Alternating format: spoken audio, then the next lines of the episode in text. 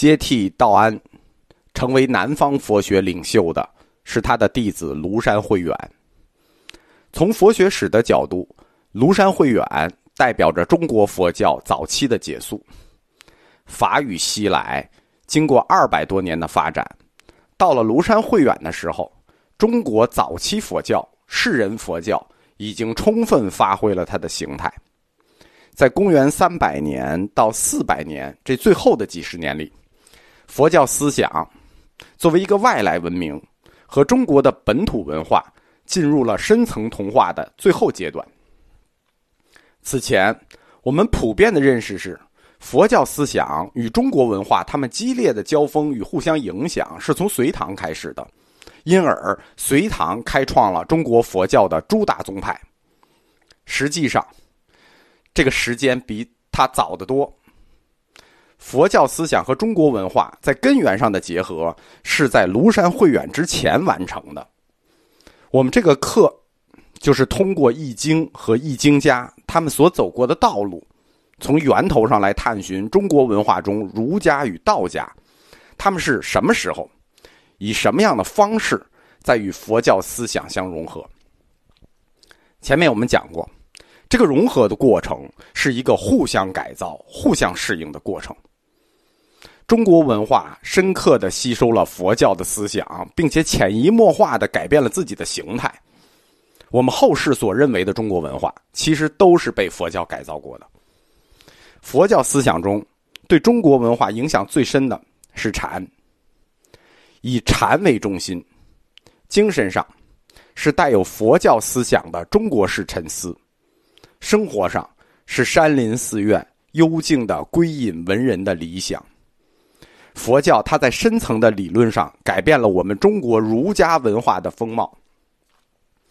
第二课我们讲过，中国文化对佛教思想的吸收是以观念要素的形式进行的，一个观念要素一个观念要素的吸收，零零碎碎的吸收与消化。佛教的理论和他的生活方式悄悄的来。经过唐和五代这个佛教大黄金时代的发展，到了宋朝，佛教思想已经从根本上改变了中国知识分子的世界观。反过来讲，佛教思想也经历了同样的被改造的过程。道安和慧远师徒，就是佛教思想在中国落地之后的转折点。道安和慧远。他们有一个共同点，就是他们都是儒家弟子出身。从根儿上讲，他们的基因在中国文化上，这就有一点像植物的嫁接。你嫁接在梨树上的苹果，你最后长出来的是梨还是苹果呢？当然是苹果，是带着梨味儿的苹果，叫苹果梨。记住啊，是带着梨味儿的苹果，它绝不是梨。我的意思懂了吗？佛学在中国落地之后，就是中国佛学，绝不是印度佛学。正是这个原因，在现代研究中国佛学的时候，有一个错误的研究导向，就是研究梵文和佛教原点。我们先不说早期佛教，它根本就不用梵文这件事啊，早期佛教是不用梵文的。传到中国的早期经书。我们把早期印度的经书我们就不看了，说它根本就不是梵文的。即使传到中国的早期经书，我们拿到的这一批《般若经》也好，《华严经》也好，它也不是梵文，它是中亚语的文字，用的是婆罗米文。它是印度文字的一个变形，但背诵的读音可是各不相同的。所以研究佛教就研究梵文这件事情，就是拿来蒙外行的，就是外行看着很高大上。内行看着就很装逼。我们不能说在研究中国佛教的时候，对印度教义的原始探究是没有任何意义的，有意义，但是意义真的不那么大，因为我们中国佛教的起点已经跟他们从根本上就不同了。印度佛教的教义，它是带着婆罗门教的影子的，它里头有印度上古的吠陀文化。有印度本土的哈拉巴文明、土著文化，尤其是佛教中，它有一个核心的是印度文化的，叫种姓制。佛种这个概念就是从印度的种姓制来的。这在我们中国文化中压根儿就没有。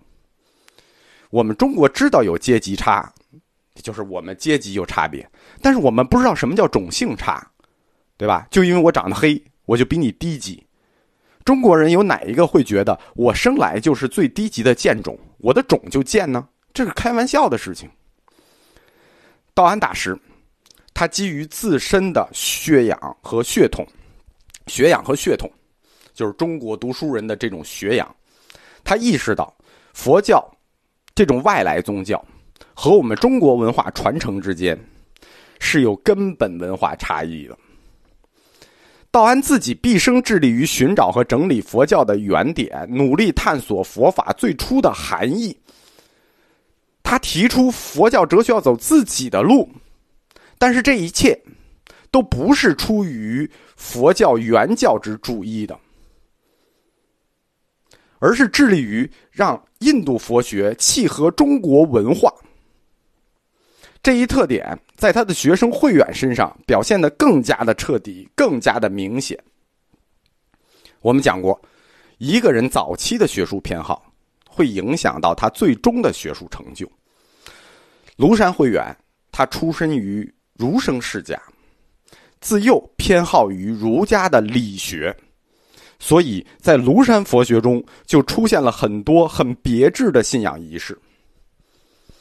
在佛教的净土信仰崇拜中，观想念佛、口念佛号、发愿往生，这些宗教仪式虽然是由僧人所创制的，实质上它是专门为俗家弟子践行所用的。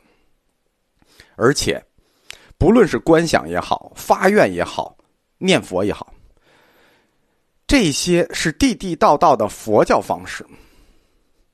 它和此前中国的固有观念和习惯没有什么联系。庐山慧远开了中国宗教仪式崇拜的先河，但这种先河也是结合了中国儒家的理学。庐山僧团发起了为某一信仰共同发愿。结盟，这就预示着中国佛教未来的发展道路。宗派化，一伙人结盟，他最后肯定要走向宗派或者教派。小乘佛教在公元前二百年走向了部派化，最终发展成了大乘。大乘佛教到了中国，从公元四百年开始走向了宗派化。宗派化，那就不但是学说了。那就是人的团体，一旦结合成了人的团体，它的中国特色就不言自明了，有好有坏。好处是，因为学术竞争、理论创新、百花齐放；坏处是什么？一旦结合成人的团体，坏处就是党同伐异。我国文人的特性，凡事不讲道理，先讲立场。前面我讲过，认识论。是相对主义的，它没有好坏，谁比谁高级，谁比谁正确，对吧？但是提出认识论的人，他不这么认为。他认为有谁比谁高级，有谁比谁正确。文科它不同于理科，理科是有数据考量的，结果考量，过程要可验证。文科呢，文科就是说我自己好，说别人不好。这不能叫学科陋习，我们只能说这叫学科传统。所以，佛教在中国进入宗派化之后，判教就是判别的判啊，判教评判各派学说这个事儿，就提到了每个宗派教门法眼的高度。为什么我好你不好？那理由就多了。我是佛陀的究竟说法，你是佛陀的方便说法。我是佛陀的五十说法，你是佛陀的三十说法，强调这类理由的判教，都是佛教神学框架的内容，我们姑且听之。